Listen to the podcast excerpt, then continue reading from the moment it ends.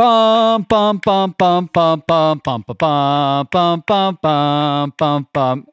Go blue. Go blue, baby. So I have to ask you, do we win the national championship? What's your what's your pick? Uh, I like our odds. I mean, I know that our uh, Georgia Dogs listeners are like rolling their eyes as I say that, but um, you know, I was grateful I had the chance to go to the Big Ten championship in Indy, and you know, sad we're going to be without Corum, but we have a lot of weapons. I think we're tough out. Okay, I agree. Plus, I'm, they still got to, Georgia's got to beat Ohio State.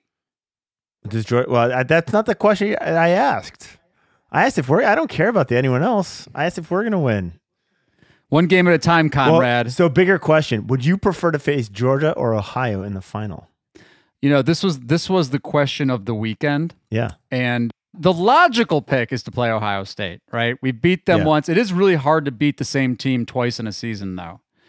But I don't. I look at Georgia and I'm like, Georgia's the team to beat. Agreed. And so if Ohio State can knock them off, we've already proven we can beat Ohio State. So that's my and and I think also just like the uh, the fanfare around the game being the national championship. I mean, how exciting would that be?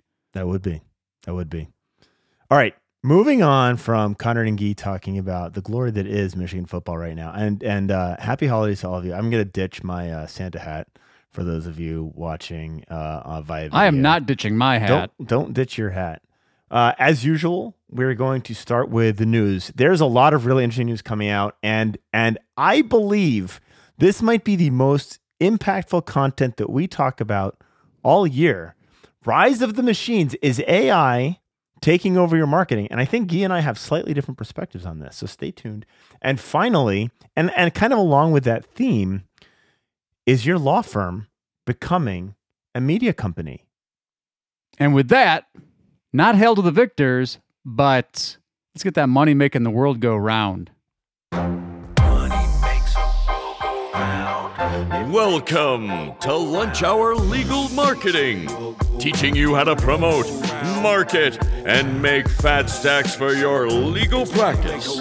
Here on Legal Talk Network.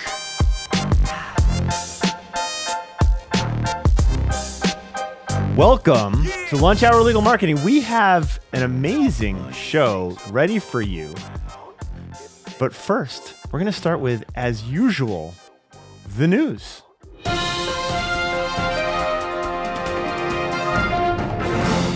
So, the big news that hit all of the nerdy nerd nerd people was the real huge explosion of Chat GPT. This is not another widget you're going to throw on your website to get people to chat with you instead of call you and turn into consults. Uh, this is something entirely new. We're getting big on AI, and stay tuned after the ad break for a long conversation about deepfake marketing and how content is or is not going to change. That includes magic avatars, right? So lots of stuff. You're seeing lots of people posting their pictures as in the guise of Star Wars, right? So that's coming out. Google announced Infinite Scroll. I pounced on the opportunity to announce to everyone that every single one of my clients is now ranking on page one. I did get a couple of congratulations. Really nice job. yeah, nice job, man. I got a couple of congratulations on that from people who I'm assuming did not understand the irony of my comments. Google also announced Helpful Content Part 2 rolling out. If you haven't had enough of Google algorithm updates, what would a news segment be without a Google algo update? That is coming right now. Gyi, can you talk about what's going on with Tech Show and Startup Alley? Yes, the application process is open for Startup Alley. So if you're a legal tech entrepreneur or if you're a lawyer who is an aspiring legal tech entrepreneur, this is a great opportunity to showcase your product as well as win some money, as well as meet a lot of the movers and shakers in the legal tech community. So check out Startup Alley. It's uh, the kickoff event for Tech Show, which also, if you're on the fence about going to Tech Show, shout out to the new solo podcast with Adriana Linares. We did an episode talking networking, marketing, and tech show. We'll be sure to drop a link to that. And registration is officially open for Tech Show. So if you are making your plans for March, now is the time to do it. And, uh, you know, you can get your see it. You can write your CLE expenses off in 2022 if you do that before the end of the year. And if you want more of Conrad and Gyi in person, we're doing a segment together at Tech Show. Be good. We are. That's a good point, Conrad. Come see Gyi and Conrad live, heckle us, and uh, bring your tough marketing questions. And in fact, I think one of our conversations will be related to what we're talking about today. But no more about that. We got to take a break. Smart firms use CallRail to track where every lead comes from. PPC, LSA, organic search, or even offline ads. CallRail tells you which channels drive your best leads. CallRail even integrates with your favorite CRM or practice management tools to help manage your leads and see the ROI on your marketing investments. Know exactly which marketing tools work. Plans start at 45 bucks a month. We recommend CallRail to every single one of our clients. Go to callrail.com slash lunch hour now and try it for free.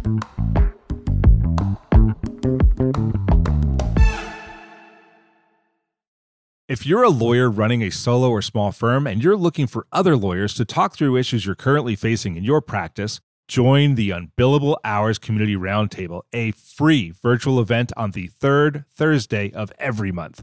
Lawyers from all over the country come together and meet with me, lawyer and law firm management consultant Christopher T. Anderson, to discuss best practices on topics such as marketing, client acquisition, hiring and firing, and time management.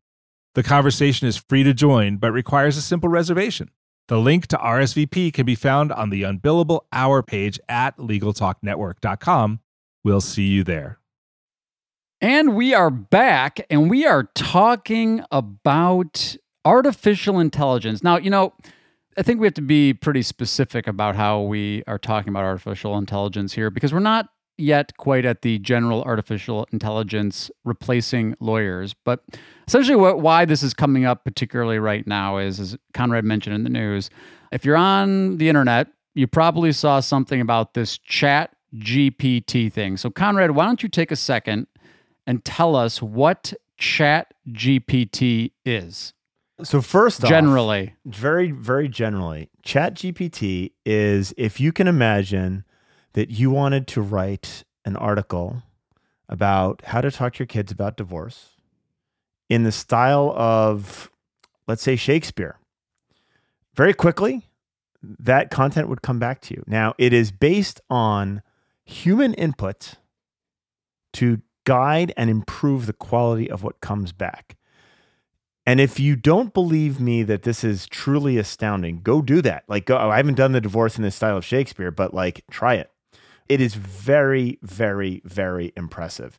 And my my first two thoughts when I first got my hands on this were one, are my kids ever going to write their essays ever again?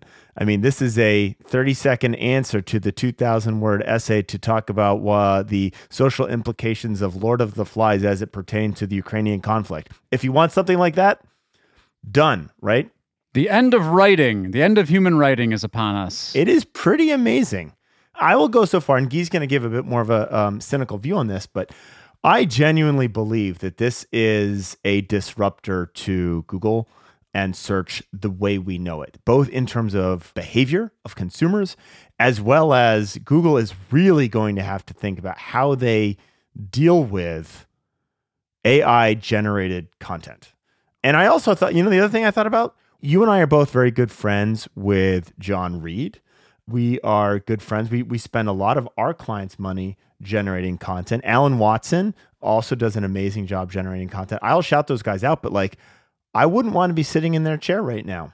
Gyi, can you give a bit of a counterpoint on why, especially legal content that's done through AI, may be problematic? Yes, John Reed and Alan Watson have nothing to worry about. This is the rise of the artificial intelligence spam. So, a couple things here. First of all, this isn't new. Jarvis AI has been spinning out content. You know, I remember, you know, it reminds me of too. The AI nerds are going to hate this, but it makes me harken back to Unique Article Wizard and spinning content, which is not the same as that.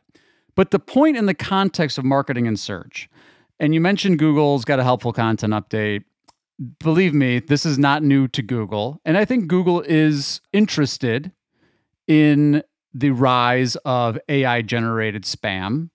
But number one, go ahead and try to take your example of breaking down what the you know, state of Michigan's laws are about child custody and type that into chat gpt and see what you get and and guess what lawyers the lawyers that are emailing me about wanting to put this all over your site you know at the very least you better have someone editing it and that's kind of my thing because could it play a role for sure it could is it ready for just open API to my back of my website and start pumping out articles and posts? No, it is not. It needs review, especially in the legal context.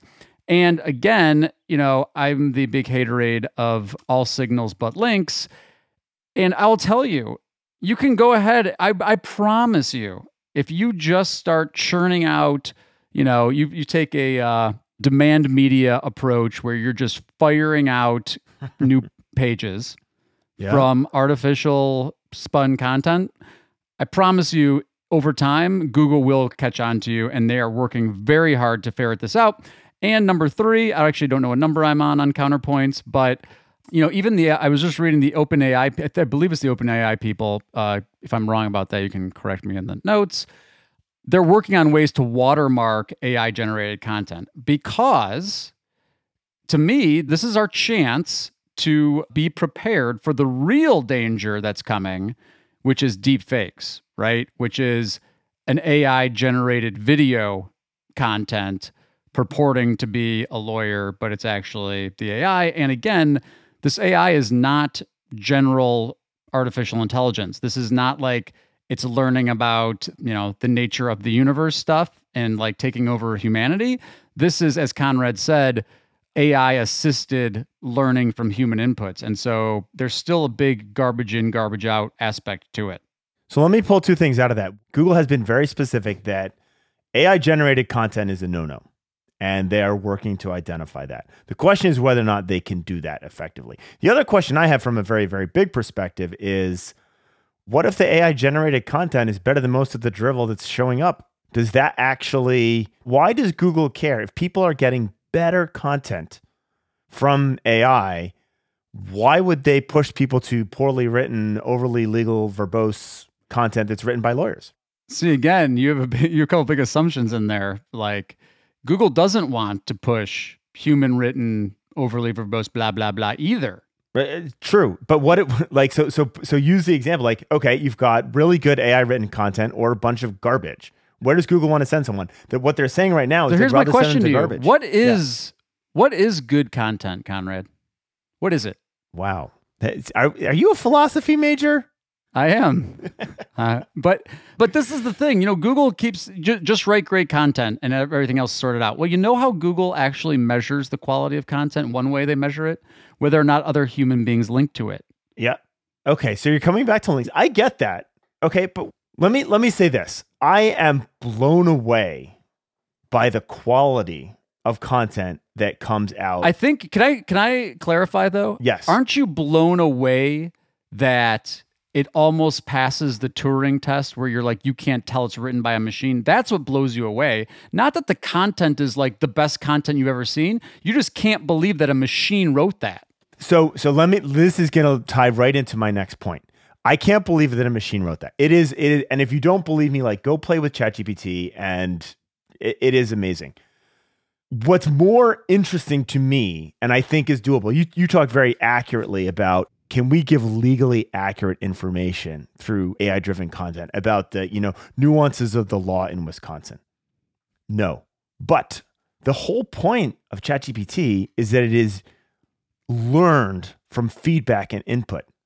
So the key here, Gyi, the thing that really blows my mind, it's not just that a computer can write stuff that really looks like a human wrote it. But when you're talking about the accuracy and the nuances of accuracy, for example, I want to write about divorce laws in Wisconsin. Is AI going to do that on try one? Absolutely not. But one of the geniuses of ChatGPT is the human input that allows you to shape what that looks like. And so I've messed around. I spent all weekend messing with this. And I certainly had it write a couple articles for me that I was like, you know what? You're off. You're missing the point. And through feedback, I can change not just the content and the specificity of the content, I can change the tone of voice, the type of language that is being used, and you can really, really iterate this towards accuracy. Now, frankly, I'm not suggesting that you shouldn't read stuff before it goes live. But the same is frankly true with a lot of the, the, the legal writers, right? So a lot of the time we we put out content and I always tell my clients like, look at this, make sure that this is correct. This is no different. And the iteration just happens via AI and computer as opposed to going back to someone to have that rewrite it. So again, this is why I am blown away by this technology. Well, and I so when you're talking AI assisted publishing, I think no question it play it's going to play a big role in that. I think it creates a couple other interesting things. One is is that we live in the search world. And in the search world for many many years, people have been like Google search results suck. You know, Google has dominance because they were the best early on. They built brand, they captured market share, and they pushed everybody else out and Google's a verb, right? But most people that use Google, they don't actually like they're not looking at search results every single day. They're not doing all the analysis of actually what's showing up. They're not looking at the intersection of links and content changes and yada yada yada. But I'll tell you this. For the first time, the Google kind of skepticism about results seems to be becoming more mainstream. And as it relates to the AI thing, I think this only makes that worse. I think people are like, I can't tell now. If I go to Google, am I getting something written by a human being? Am I getting something written by AI? I mean, the same thing's going to be true with major publisher sites, unless publishers take a you know very clear policy stand and saying, "Hey, look, we're only having human publishers on our site." I think the same thing's coming with video, but it's going to change people's viewpoint, on my view, of the written word on the web. And Google is going to be a part of that, right? And which which we already see. I mean, forget about even the AI thing for a second. We already see the shift towards people using social media as quasi search, right? Looking for yep. restaurants because and the reason is because they trust it's about the trust. They trust a recommendation from a person. They don't trust a recommendation from a machine. Let me counterpoint this. Go ahead this is why I believe that this is the potential for this to be super disruptive to Google is very much there. The potential for someone to start using a chat GPT like experience to write content for themselves, right? So like think about like we we're living in this this this our presumption is that I am looking for X. I'm going to find the answer to X on some website somewhere. That's the I've lived in this world forever. Like my professional career, I've lived in this world. What if it's different? What if the consumer behavior evolves to I'm in Wisconsin, I'm getting a divorce, I have three kids, one has autism, the other likes playing soccer. They're these ages. I want to know how I should talk to my kids about separating with my spouse right? Please, ChatGPT, give me um, some guidelines on how to have that conversation, right? think about feeding all of that stuff in and coming back with content that is not 10 things to talk to your kids about divorce. It is about you and your, and I mean, this is long tailed and extreme, but it's a change in the behavior. I don't think that is impossible. I don't think it's even unlikely at this point in time. Your own personalized Google. You create your own Google. Right. And so when you talk about trust, do you trust a computer? Do you trust Google? Where does that trust come from? I don't know that you trust a Google search result that is going to a bunch of content better than another computer set. But you trusted, let's use your example for a second. If you do the search and you've come to a, a just blue link for a second, let's not talk about business logo for a second. You come to a blue link about an answer to your question and yeah. you come to that page the trust comes from part of the trust. I mean, one is what's written, but let's just say that that's a wash at best. Maybe the AI Sure. is even better at the actual written word. But you trust because you're like, this is a, human being that I'm going to talk to and hire to deal with this issue. That's where the trust comes from. When I go to when I read when I'm use give a shout out to Bill Marler. If I'm doing a search about a listeria outbreak and I come to his page and I read his article and then I go read his bio, I'm like, this person, this human being, has Yeah. spent his entire career. That's what I trust. Now, if it's if that's if if what if happens when it's like, well, Bill Marler never even wrote this. Right. Right. But it's it's Who? Where's this coming from? but most so I, I'm going to go back to your point here. Most people don't know who Bill Marler is, right? When they're looking for issues that he covers, right? But I'm talking about we're we're talking about now. You're already there. You're on his site. You've read his Okay. article. So so now you're, vetting. You're vetting the author. Okay. That's what I'm saying. you're, you're vetting that. My bias here is that the desire for customization and depth of personalized information is very hard for search to replicate that. It's very hard. It's very hard even for a human being to replicate, right? Like take your example. Even I mean, even Bill Marler, he's not writing blog posts that just speak to the very specific person who's dealing with a very specific listeria outbreak issue in you know Wisconsin that has you know two right, kids and blah blah right. blah, right? This is exactly my point. I think there's there's a level of personalization that you can get out of a chat GPT that is unprecedented. Right now, whether or not And, that's and, good and I think content that's true. is a question, right? But the well, ability now we're going to get super philosophical because it's like because now you're into like even if it's wrong and it's written by a computer, do you care because it's telling you what you want to hear? Well, are, we- are we going to cycle back to the echo chamber of social media? Well, I, isn't it potentially creating uh, an opportunity for at least a filter bubble? Because I, again, I don't know how all this. I'm not an expert on any of this stuff, so I don't know how the uh, the corpus that's being used. Can you select? Can you be like only show me, you know, only include these sources in my Chat GPT learning model? Well, the, the thing that I think is more like today practical for us is does this impact SEO? How does this impact SEO? Yes, it does. I mean, Google has been talking about like the reason I know Google thinks about this a lot and and frankly looks at this uh, somewhat existentially is they've started talking a lot about AI driven content, right? And how they do not like it. Right. To me, again, it's just another iteration of the arms race between the spammers, right? That's all it is. It's like it's unique article wizard on super steroids when it comes to actual results, right? Google still Google's like, I don't want to crawl. uh, It's against the guidelines. I don't want to crawl it. I don't want to rank it if I can avoid it. I want to penalize it. But that's the same that's true for human generated spam. This the philosophical question that we're coming up here is is this content so bad that it's just spam? Well, it's again, uh, even if it's quote unquote good, which again is like, what does that even mean? It's against their guidelines. So from their perspective, I- trying to keep it out of the results. Totally. That to me is the red flag. It's against Google's guidelines, and therefore that my my take on that is that means Google is scared of this thing. Right. I think that I think there's truth to that. And the question that comes out for me is, and there have been no studies on this so far, can Google really detect AI? And every single SEO who's trying to make a mark on the world is going to try and answer that question with the definitive study on AI generated content beating Google. Can Google algorithmically detect paid links? Yes and no, right? Right. Right. The answer is yes and no. Well, algorithmically, without more, maybe, maybe. I don't, it's a good question. Anyway, great conversation. Let's take a break. And now it's time for the Legal Trends Report Minute brought to you by our very good friends at Clio. Today, fewer than 30% of lawyers work exclusively from an office, and 49% say they prefer to work at home. Only 49% prefer to work at home. That surprises me. As legal professionals embrace more flexibility in where they work, the boundaries between professional and personal life have blurred.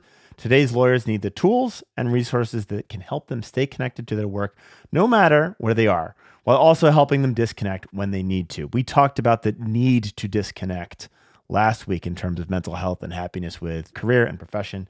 So find some time to disconnect and find reasons to put your phone off. Go let Chat GPT answer your phone. This legal trends report brought to you by ChatGPT in conjunction with Clio. So take some time off, right?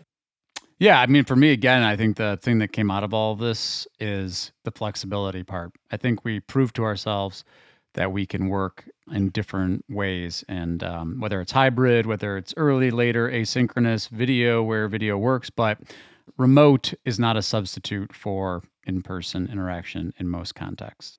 Learn how cloud technology can help lawyers balance work and life by downloading Clio's legal trends report for free at clio.com slash trends. That's Clio, spelled C-L-I-O dot com slash trends. All right. Uh, we did get some feedback. You know, usually we like to give a shout out to folks who leave us testimonials or reviews or say something nice or mean or indifferent. And please do continue to do that at hashtag LHLM or wherever you consume lunch hour legal marketing. But this episode, uh, we're going to give a nod to the, you know, I was getting emails from people about the Veterans Day episode and how we talked about stock content, thanking veterans and stuff. And wow, a lot of you felt seen because I got a lot of the, you were talking about me, weren't you? And um, funnily, interestingly, somewhat, it wasn't them, but I think to the point, a lot of people are doing this. And uh, if you don't have any idea what we're talking about, go back and listen to that episode. But I do appreciate people reaching out and indicating at least that they listened to the episode. So do leave us comments on YouTube, Apple Podcast reviews, or just generally troll us wherever you are. Mastodon. or Mastodon. Yeah. All right.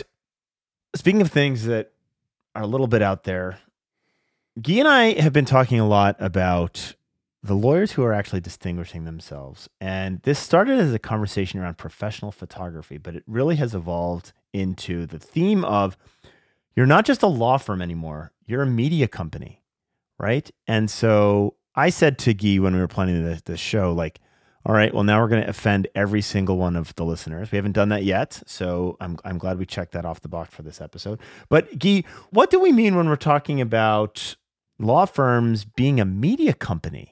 I'm not at Disney, am I? Yeah, I mean, I think we've been kind of like indirectly suggesting that lawyers be media companies for many years. And I think that the this segment was born out of a combination of things. One was we wanted to give folks some tactical examples of like who are some of these lawyers who have really jumped two feet first into transforming into a media company, like really putting their media first. I mean, maybe that's too strong to say. I mean, don't get me wrong. It's important to be a competent practitioner of law.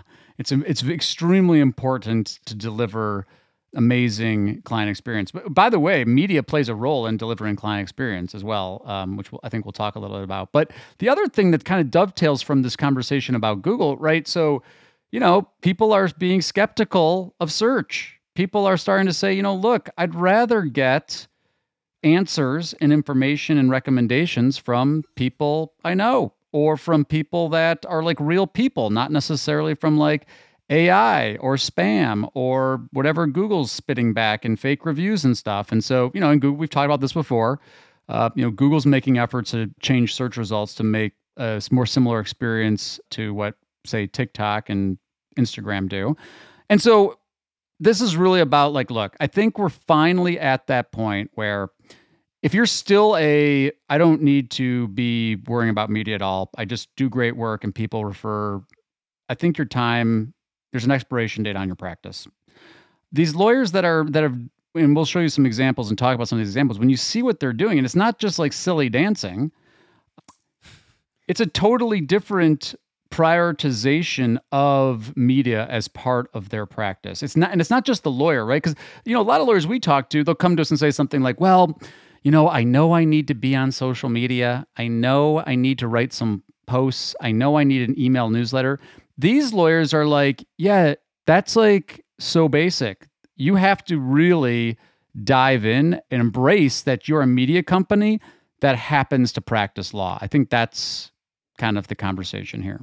And so we talked a lot about brand affinity and using so so this is an evolution of that using yourself generating content to build brand affinity is what we're talking about here. The other thing that I found is, you know, everyone, I had, I had a great conversation with a lawyer the other day. He was talking about like everything's on Google. We just need to dominate Google. And you're right, right? If you're a big law firm and you can win the Google game, and, and by the way, we do this for most of our clients, right? We're winning most of the time in pay per click, but we all know how expensive and, and cutthroat that is. We all know how cutthroat SEO is, right? And they're hard. And yes, the majority of the business goes through that for now, right? The majority majority of business. I don't think so.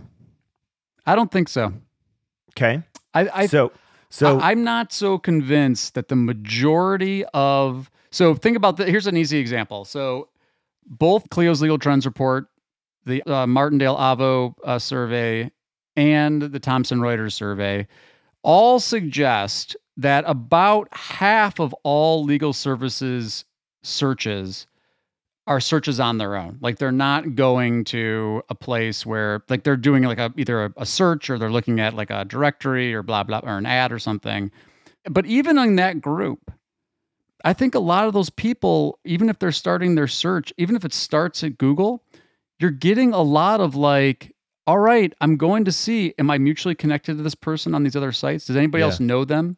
I'm looking at a review. Anyway, I, I just ranted longer than I intended. I'm not so sure that the lion's share of legal services consumer journeys are search, click, call, hire. you're saying it's not single threaded. That's right. And I and I don't disagree. Like that direct response where it's one search, one phone call, one hire is becoming decreasingly it's a common. it's a part of it. It's a part Yeah. of it. No question. And, and those and those are don't get me wrong. The best pushback to that point is well, yeah, but look at the conversion on those, right? Super yeah. high intent.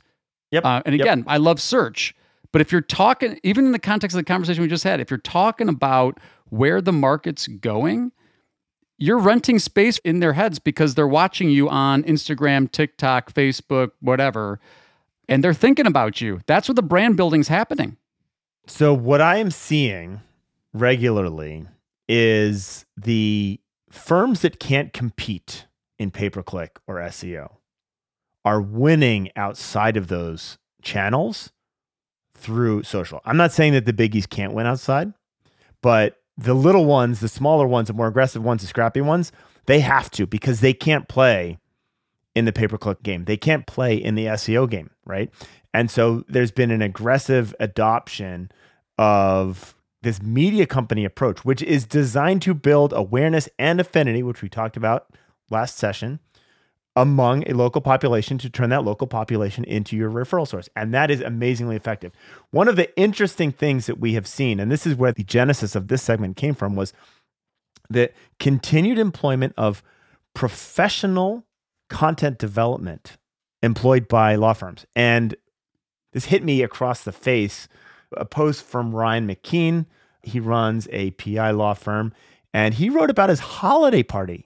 Think about this. Answer this question for yourself. How many of you have hired a professional photographer for your holiday party? Nobody, unless your name is Ryan McKeen. Hiring a professional photographer for our firm holiday party so people can put their phones away and get amazing pictures is how we roll. This was the same exact comment that I had. I did an interview with a guy named Dean Blatchford. He is a tax attorney out of I want to say Ottawa, and he he does this celebrity baseball game. And every, he says every year I try and make this better. It's a charity baseball game, blah blah blah.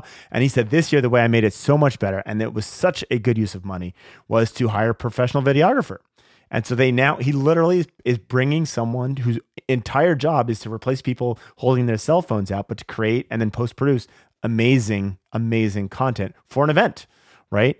We're seeing this more and more. And they have turned into media companies. And it's even it's even more than just the hiring the professional photographer. And I'm going to use Ryan's firm again as an example. And you can follow them at CT Injury Lawyer on Instagram. This is where I'm pulling this example. But I think it will really resonate. I'm just going to read the whole post here. And it's so it's a video post of one of their colleagues talking about. I think she's a remote worker that's joined their team. And this is this is what the caption says. We had our annual Oki Awards this weekend, and this year felt extra special. This was our first year we had two remote employees from New York and Alabama join our team.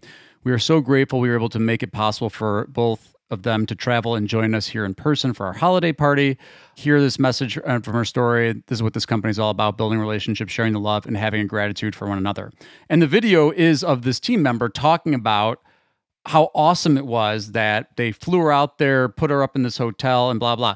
That's thinking like a media company because it's not just about, and in fact, she's actually holding her phone recording this video. This, this isn't even a professionally done video, but this is embracing the idea of your firm is a media company. Everybody at the firm is understanding that it's not just a, you know, we're lawyers in an office anymore.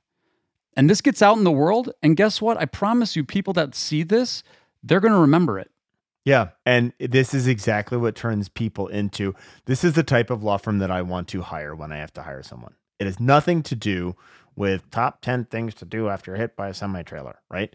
And so it is really fascinating for me to watch how a lot of these these law firms are really leaning on media and the exposure that you can get through the network effect of digital in order to and I keep saying this, maybe too much, but to turn your local market into a huge referral source because they have the affinity. And the media part of this is very, very real.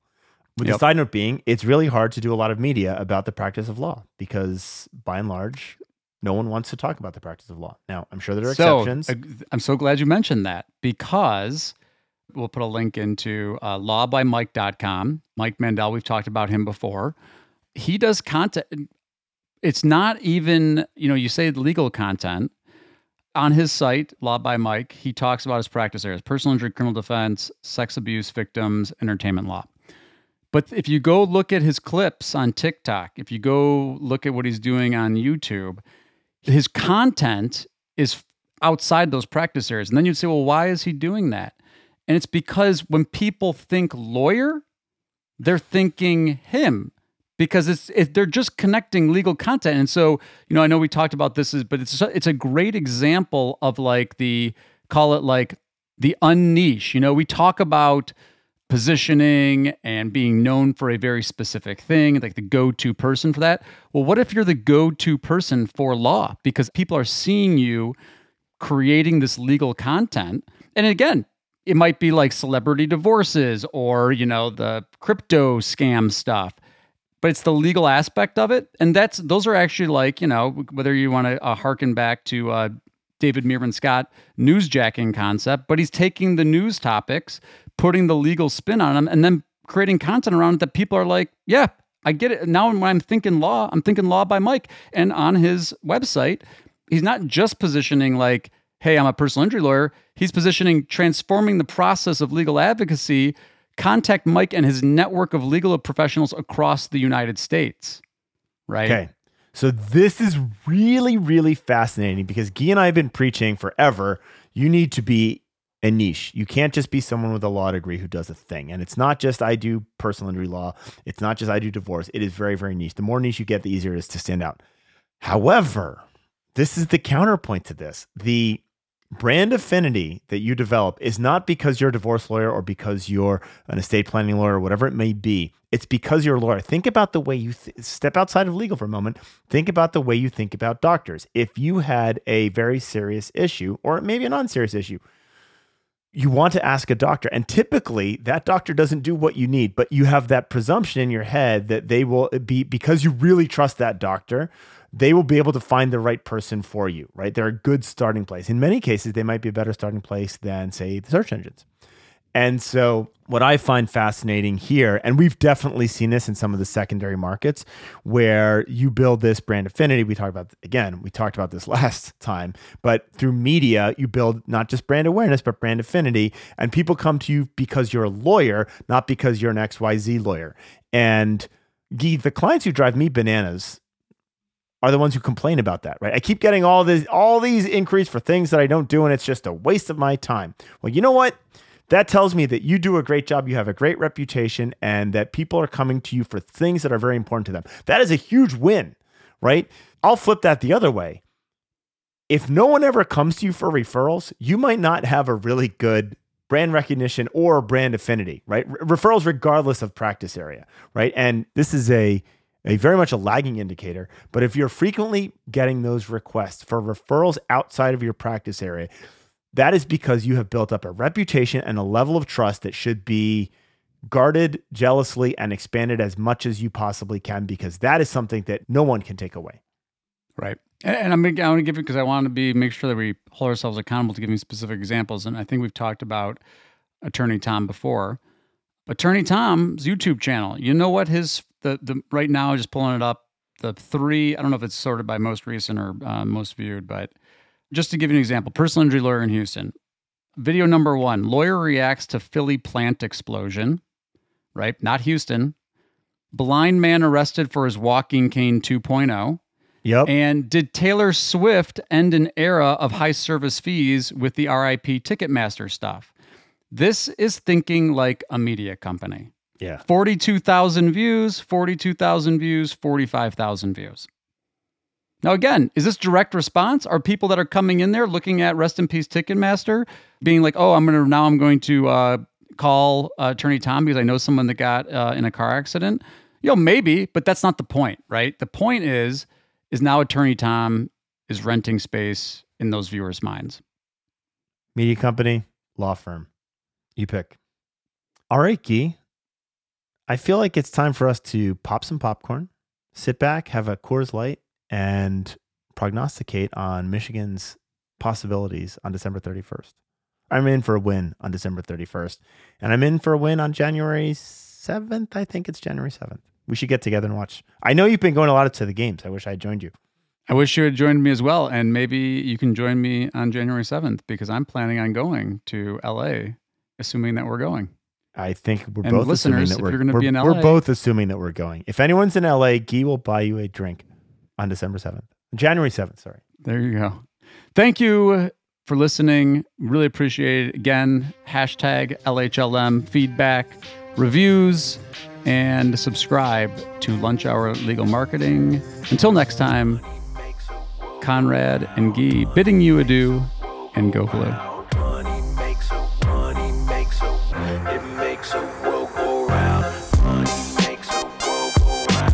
Thank you for listening to Lunch Hour Legal Marketing. If you'd like more information about what you heard today, please visit LegalTalkNetwork.com. Subscribe via Apple Podcasts and RSS. Follow Legal Talk Network on Twitter, Facebook, LinkedIn, and Instagram. Read the yellow. Ah, thank you. Re- See, I, I you, you give me a new job and I'm not not Read great the at it. yellow. Read the maze. I, unlike Gyi, am not going to spell Clio. If you don't know how to spell Clio at this point in time, go cash in your law degree. Dude, that's the official yellow. You can't mess with that. I can't mess with you. All right. We'll, we'll see if Adam keeps it in or not. If you're a lawyer running a solo or small firm and you're looking for other lawyers to talk through issues you're currently facing in your practice, join the Unbillable Hours Community Roundtable, a free virtual event on the third Thursday of every month. Lawyers from all over the country come together and meet with me, lawyer and law firm management consultant Christopher T. Anderson, to discuss best practices on topics such as marketing, client acquisition, hiring and firing, and time management. The conversation is free to join, but requires a simple reservation. The link to RSVP can be found on the Unbillable Hour page at LegalTalkNetwork.com. We'll see you there.